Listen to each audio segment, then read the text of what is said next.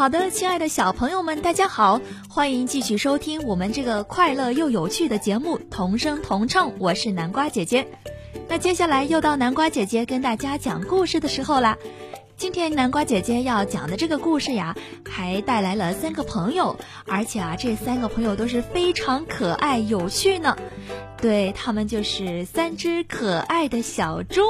今天南瓜姐姐带来的故事是《三只小猪盖房子》。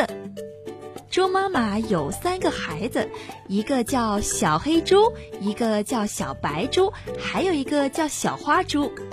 有一天，猪妈妈对小猪说：“现在你们已经长大了，应该学一些本领，你们各自去盖一间房子吧。”三只小猪问。妈妈用什么东西盖房子呢？猪妈妈说：“稻草、木头、砖都可以盖房子，但是草房没有木房结实，木房没有砖房结实。”三只小猪高高兴兴走了，走着走着，看见前面一堆稻草，小黑猪忙说：“我就用这稻草盖草房吧。”小白猪和小花猪一起向前走去。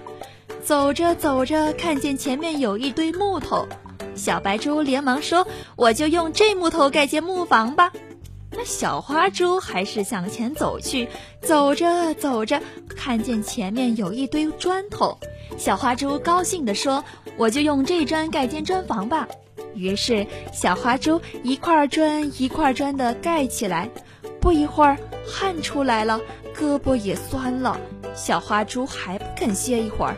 那最后呀，砖房盖好了，小花猪乐得直笑呢。山后边住着一只大灰狼，他听说来了三只小猪，哈哈大笑说：“哈哈哈，三只小猪来得好呀，正好让我吃个饱。”大灰狼来到草房前，叫小黑猪开门，这小黑猪不肯开，大灰狼用力撞一下，草房就倒了。小黑猪急忙地逃出草房，边跑边喊：“大灰狼来了！大灰狼来了！”木房里的小白猪听见了，连忙打开门，让这个小黑猪进来，又把门紧紧地关上。木房里的小白猪听见了，连忙打开门，让小黑猪进来，又把门紧紧地关上。那这个时候，大灰狼来到木房前，叫小白猪开门，小白猪还是不肯开呀。这大灰狼就用力撞一下，小木房摇一摇。大灰狼又用力撞了一下，木房就倒了。